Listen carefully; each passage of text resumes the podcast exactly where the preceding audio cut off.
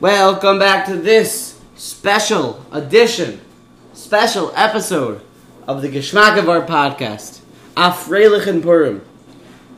There's a famous line from the holy Arizal HaKadosh that Yom Kippur is a day that is like Purim.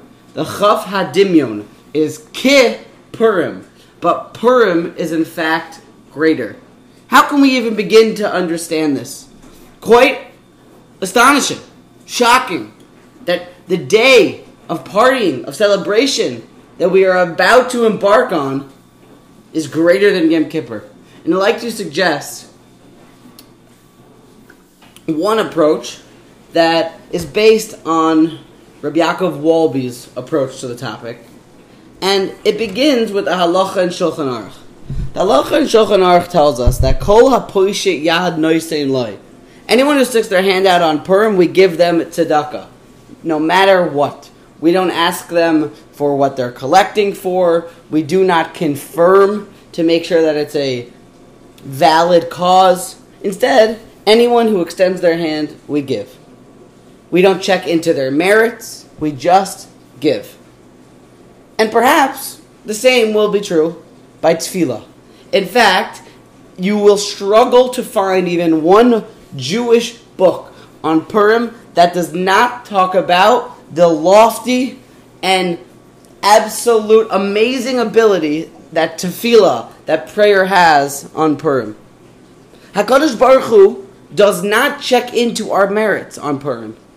Every Sefer tells us this, and I can't quote one because it's literally every single one. Our ability to daven on Purim is unparalleled. Not even by Yom Kippur, I would like to suggest. Yom Kippur is a day that we are judged. It's a day that if we're a tzaddik, then great. If we're a rasha, then Rachmana litzlan. But on Purim, kol hapoishe yad noisen loy. You daven for something, you get it. I'd like to suggest that perhaps this is maybe an understanding to the Arizal's line that Yom Kippur is a day that's like Purim in regards to tefillah. You daven for something, you get it. Perhaps we can also suggest that it is not a coincidence that on Yom Kippur the Kohen Gadol goes into the inner chambers of the king, the Kodesh HaKadoshim. He storms the castle, storms the capital for, on our benefit. Esther did the same exact thing on Purim. Stormed into the inner chambers of Achashverosh on our behalf. On Purim, I do not think it is so far off to suggest that we have to do the same thing. HaKadosh Baruch Hu will give us anything that we ask for. We just have to storm the heavens, break the gates open, cry to Hashem. Hashem, please give it to me. The power of Purim is so astonishing that perhaps that's why also there's a commandment, a quite perplexing, honestly, um, hard to understand commandment to get drunk on Purim.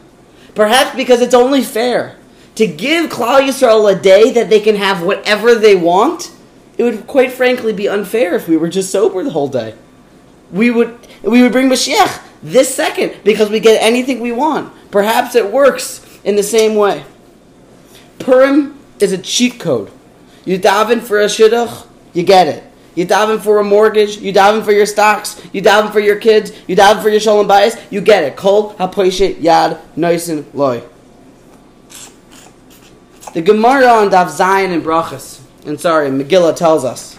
We know the beginning, first Gemara, we also know the end. Amar Rava.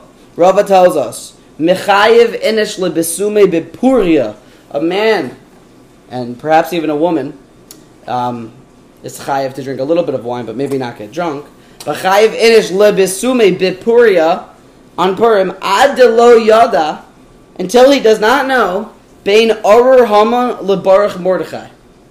You have to drink until you do not know the difference between blessed as Mordechai and cursed as Haman. The next Gemara says like this, an amazing Gemara. Perhaps you've heard it. Rabba Reb Zera, Rabba and Reb Zera, Avdu Sudas Puria Bahadi Adari. Rabba and Reb Zera had a feast together on Purim, two holy rabbis. At Basum, they got drunk. They started to fight in learning, talk about the Gemara, and they had different opinions, and it became so heated that come Rabba, Rabba got up and shachtur Reb Zera, and he killed Reb Zera. Lamachar, the next day, when he sobered up, Boy Rachmi, he davened hard for his beloved Chavrusa and friend, Va'ache, and he revived him. Lashana Amarle, the next year, he said, Hey, do you want to come back for a Purim Suda? Adadi, you want to get together again? Omar Reb Zera responded, uh, I got other plans. We can't rely on a nes every year that we're going to fight and learning. I'm going to die, and then we'll go, I'll be revived. But Rav Wolbe suggested an amazing re- approach. We know that Rabbah means great. It means something large. And Ze'era, we know from Vayikra, the Aleph Ze'era means small. Come Rabbah v'shochatis Rab Ze'era. Normally, we climb the ladder to greatness in small baby steps. On Purim, we storm the heavens. We take a large leap. We go for the kill. Because kol ha-poishet yad noisin loy. Don't let the mitzvahs hayoim, don't let the kedusha, and definitely kol shekain, the tuma of the day, make you lose track of the holy power of tefillah. Do not miss the opportunity to daven a heilige, focused mariv, mincha, shachris, tehillim, davening, crying to Hashem in the middle of your Suda Tata, hear me, I need this. Hashem listens because kol ha-poishet yad nois no loy. Ah, Freilich in Purim. What do you think, Bracha?